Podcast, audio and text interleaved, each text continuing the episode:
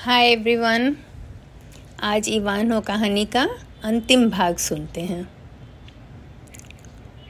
आपने अब तक सुना कि रेबेका इवानो को बता रही थी कि हम लोग टॉर्कुल स्टोन किला में हैं और बाहर से रॉबिन और ब्लैक नाइट्स की सेना ने पूरा किले को घेर लिया है। इवान हो की इच्छा हो रही थी कि वह भी उठ के जाए और सेक्शंस की ओर से रॉबिन की ओर से वह भी किला पे आक्रमण करे और लड़े। अब आगे सुनते हैं। इतने में बिगुल की आवाज़ आई।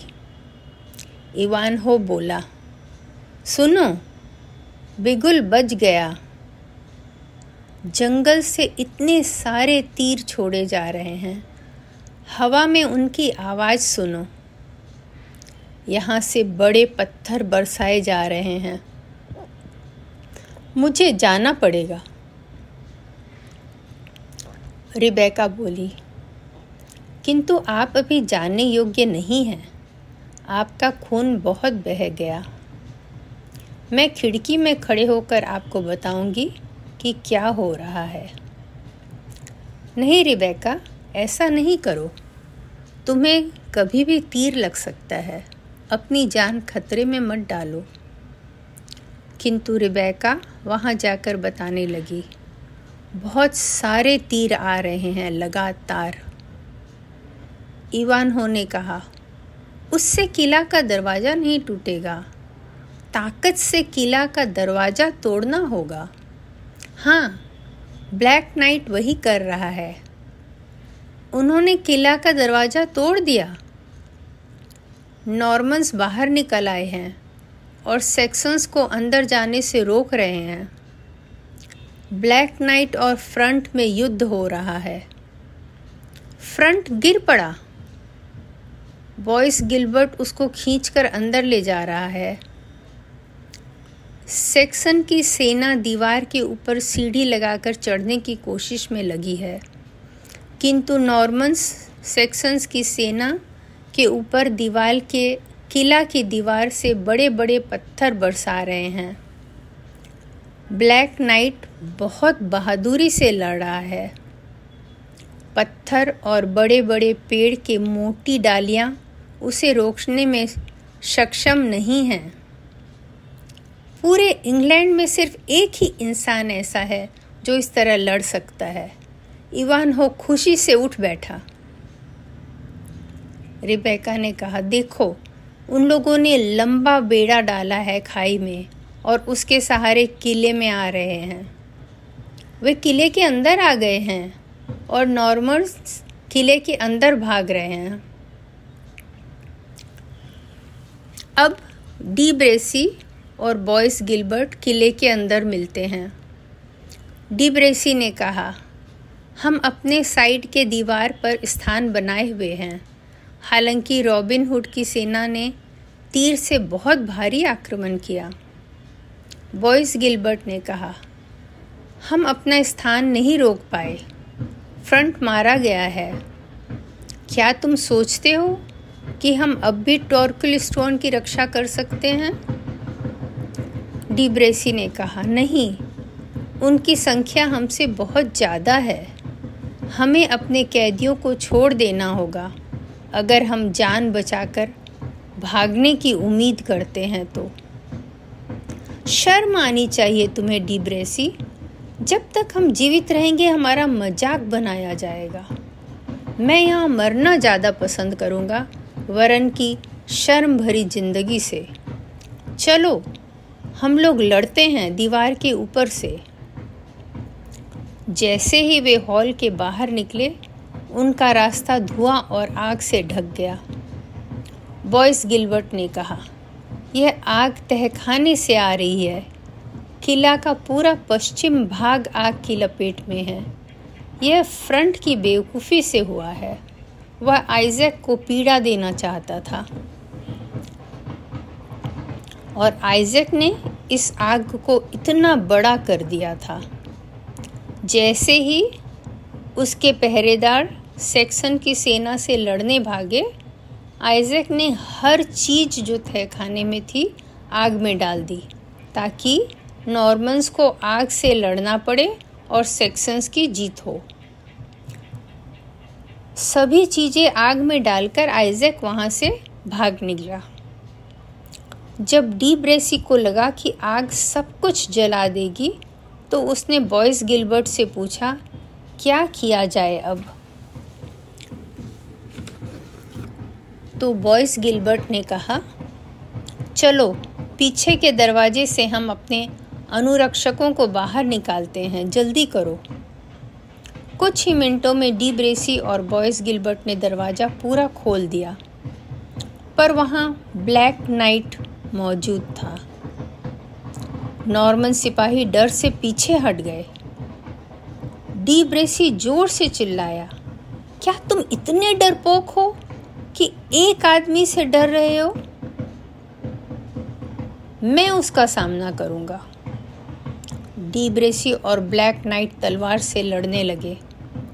किंतु थोड़ी ही देर में ब्लैक नाइट के एक ताकतवर धक्के से डी ब्रेसी गिर पड़ा। ब्लैक नाइट ने उसके ऊपर तलवार रखकर कहा, अब हार मान लो। डी ब्रेसी ने जवाब दिया बगैर तुम्हारा नाम जाने मैं पराजय नहीं स्वीकार कर सकता। तो ब्लैक नाइट ने उसके कान में कुछ कहा। डी ब्रेसी सकपका गया और बोला, मैं हार स्वीकार करता हूँ। तुम मेरे आदमियों के पास जाकर आत्मसमर्पण करो। मैं तुम्हारे साथ बाद में बात करूँगा। डी ब्रेसी ने कहा, मैं आपको बता दूँ कि ईवान हो यहाँ कैदी है और घायल है। आग के फैलते ही वह इसमें फंस जाएगा। कहाँ है इवानो जल्दी बताओ। डी ब्रेसी के अंगुली ऊपर उठाते ही ब्लैक नाइट गायब हो गया। डी ब्रेसी किला के बाहर की ओर चला, जहाँ उसके सैनिक सेड्रिक और रॉबिनहुड के लोगों के सामने आत्मसमर्पण कर रहे थे। रिबेका ने देखा, गलियारे में आग फैल रहा था। इतने में बॉयस गिलबर्ट आया और रिबेका को गोद में उठाकर भागने लगा। किंतु रेबेका उससे अपने आप को छुड़ाना चाहती थी। वह इवान हो और अपने पिता के लिए चिंतित थी। इतने में ब्लैक नाइट भी वहाँ पहुँच गया और इवान हो को उसने गोद में उठा लिया। इवान हो को अपने सैनिकों की देख रेख में छोड़कर ब्लैक नाइट फिर से किला में गए। सेड्रिक भी गए। सेड्रिक को रोवेना मिल गई। वह उसे निकाल लाए। गुर्थ भी बाहर आया और जो लोग खजाना खोजने नीचे गए थे, उन्हें खजाना के साथ साथ आइजैक भी मिल गए। इधर बॉयस गिलबर्ट रिबेका को घोड़े में बिठाकर निकलने लगे। किसी ने उन्हें रोकने की कोशिश नहीं की, क्योंकि रिबेका के तीर न लग जाए। सभी किले से बाहर निकले ही थे कि किला पूरी तरह जल गया। रॉबिन, सेड्रिक और ब्लैक नाइट तीनों देख रहे थे। रॉबिन ने उनसे कहा, मेरे साथी किला से बहुत सारा खजाना लाए हैं। मैं उसे उनमें बांटना चाहता हूँ। सेड्रिक ने कहा, मुझे कुछ नहीं चाहिए। मेरे पास से मैं अपने अनुरक्षकों को दे दूँगा। ब्लैक नाइट ने कहा, मुझे सिर्फ़ डी ब्रेसी चाहिए। रॉबिन ने कहा, ठीक है, किंतु मैं उसे फांसी देना चाहता था।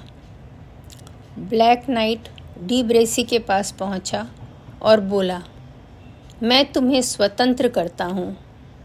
मैं तुमसे कोई बदला नहीं लेना चाहता। किंतु अगर तुम कभी भी इंग्लैंड में नज़र आए तो तुम्हारे अपराध के लिए तुम्हें सज़ा मिलेगी। डी ब्रेसी ने ब्लैक नाइट का अभिवादन किया और यॉर्क की ओर चल पड़ा।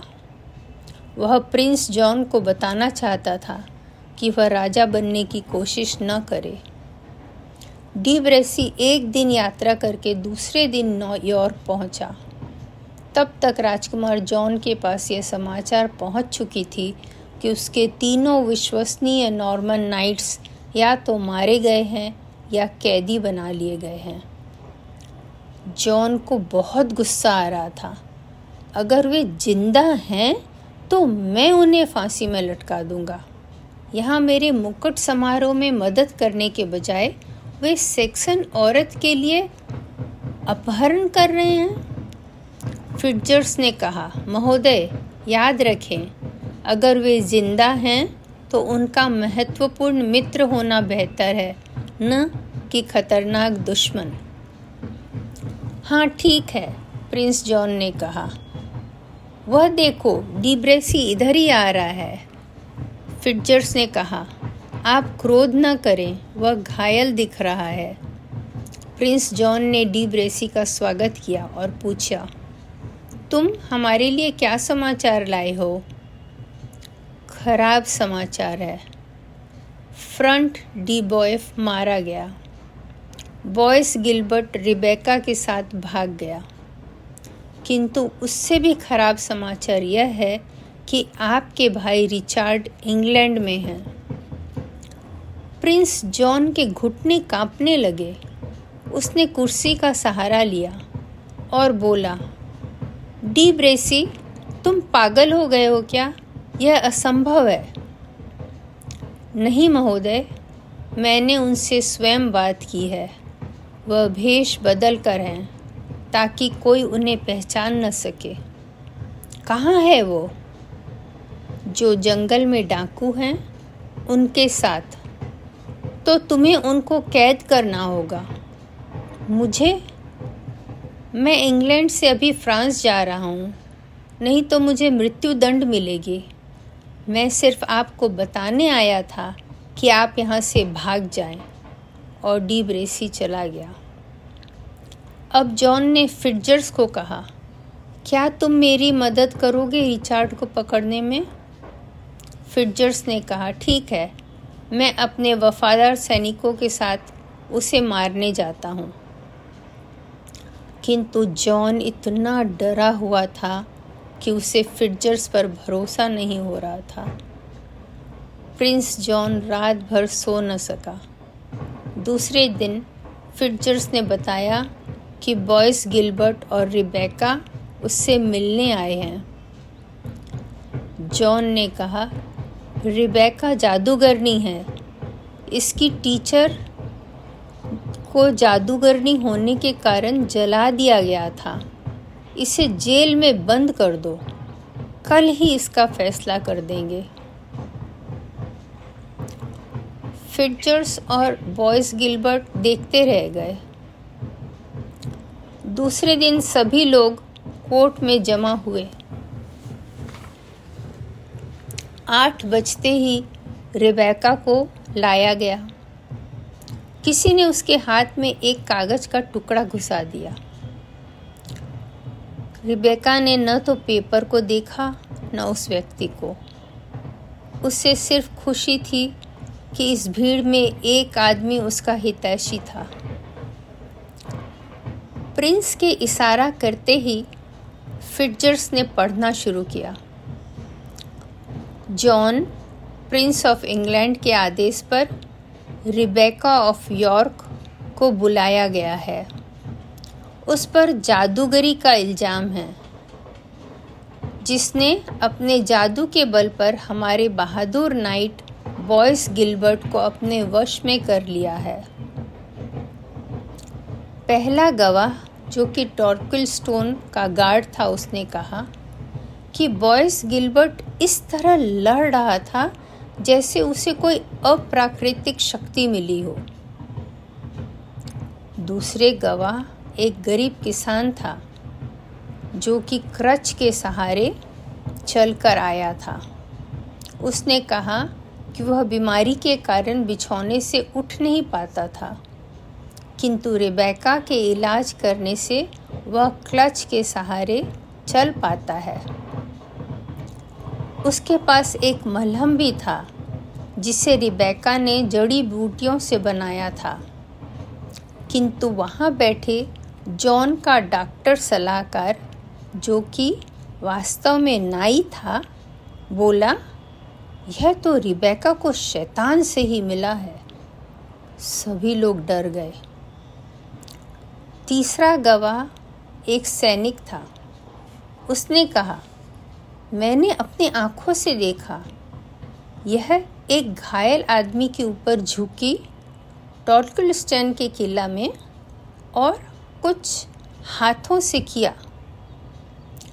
तीर का लोहे का किनारा उसके घाव से बाहर आ गया, बिना रक्त निकले, और वह एकदम ठीक हो गया। और भी किसी को मालूम है इस, इसके जादूगरी की कोई घटना? हाँ मैंने इसे किले के छज्जे पर खड़े हुए देखा।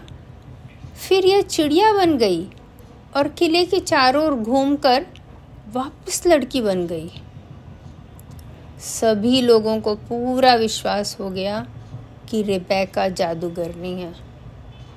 फिटजर्स ने रिबेका से पूछा, उसे अपने सफ़ाई में कुछ कहना है क्या? रिबेका ने गर्व और गरिमा से जवाब दिया, उसने कोई अपराध नहीं किया है। हर बीमार आदमी को ठीक करके, चाहे वह जीव हो या क्रिश्चियन। सर बॉयस गिलबर्ट को पता है कि ये सब इल्ज़ाम झूठ हैं। क्या आप मेरे पक्ष में नहीं बोलेंगे? बॉयस गिलबर्ट को पता नहीं था कि वह क्या करे। प्रिंस जॉन के प्रति वफादार रहे या इस नीडर औरत के प्रति, जिसे वह प्यार करने लगा था। बॉयस ने धीरे से कहा, कागज़ का टुकड़ा। तब रिबेका को याद आया कि किसी ने उसके हाथ में एक कागज़ का टुकड़ा दिया था। रिबेका ने देखा कि उस कागज़ में लिखा था कि बोलो मुझे लड़ाई से निर्णय चाहिए। तब रिबेका ने सिर ऊँचा उठाकर कहा, मैं निर्दोष हूँ और जिन्होंने भी मेरे विरुद्ध कहा है, सब झूठ है। अब मेरे पास अपने आप को बचाने का एक ही रास्ता है। मैं आपके बहादुरी के नियम के अंतर्गत यह निर्णय लड़ाई पर छोड़ती हूँ। अगर कोई सामने आया मुझे बचाने तो मैं स्वतंत्र हो जाऊँगी। नहीं तो मैं मरने को तैयार हूँ।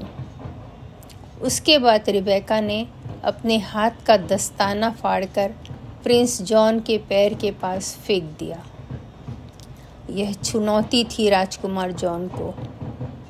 राजकुमार जॉन ने क्रूर हँसी हँसते हुए दस्ताना को उठाया और बोला, राज्य के सम्मान की रक्षा करने बॉयस गिलबर्ट लड़ेगा और कैदी के पास तीन दिन का समय है विपक्षी खोजने के लिए।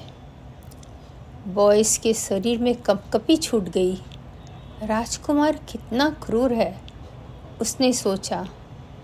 इसने मुझे चुना है मेरी प्रिय औरत को मौत के घाट उतारने के लिए।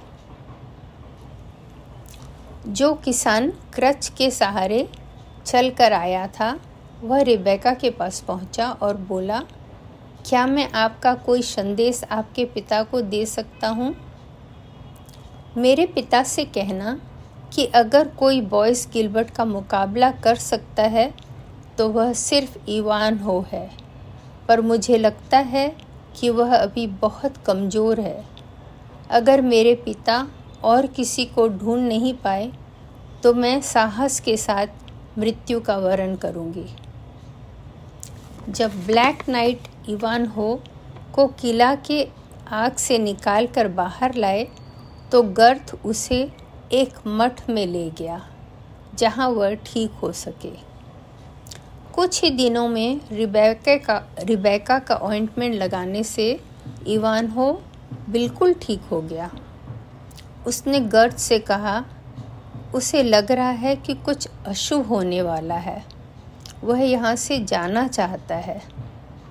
इतने में एक दूत आइजक का पत्र लेकर पहुँचा। इवान हो तुरंत यॉर्क के लिए रवाना हो गया। उसे चिंता थी कि वह समय पर पहुँच पाएगा या नहीं। सुबह होते ही चर्च की घंटियाँ बजनी शुरू हो गई। सभी अपने स्थान पर बैठ गए। रिबेका को चिता के सामने काली कुर्सी में बिठाया गया। चिता देखकर रेबेका डर गई। उसके बाद राज्य की ओर से घोषणा हुई कि बॉयस गिलबर्ट राज्य की ओर से लड़ने को तैयार है। उस व्यक्ति से जो रिबेका की ओर से युद्ध करेगा। पर कोई सामने नहीं आया। तब बॉयस गिलबर्ट घोड़े में रिबेका के पास पहुँचा और बोला, मैं नहीं चाहता हूँ कि तुम्हें मौत की सज़ा मिले। मैं तुमसे अनुरोध करता हूँ कि तुम मेरे घोड़े में बैठ जाओ। हम लोग इंग्लैंड से बाहर कहीं भी चले जाएँगे। मैं तुम्हें बचाना चाहता हूँ। किंतु रिबेका ने कहा, मैं तुम्हारे साथ भागने के बजाय मरना पसंद करूँगी। उसी समय एक नाइट मैदान में आया। लेकिन घोड़ा और नाइट दोनों थके हुए दिख रहे थे। उससे उसका नाम पूछा गया तो उसने अपना नाम इवान हो बताया। बॉयस गिलबर्ट और इवान हो दोनों एक दूसरे पर चार्ज करने गए। इवान हो का घोड़ा नीचे गिर गया और इवान हो का भाला बॉयस गिलबर्ट को छुआ ही था कि बॉयस गिलबर्ट नीचे गिर पड़ा। इवान हो ने अपना तलवार बॉय गिलबर्ट के टोपी के ऊपरी हिस्से पर रखा और बोला, हार मान लो या मरने की तैयारी हो, को तैयार हो जाओ।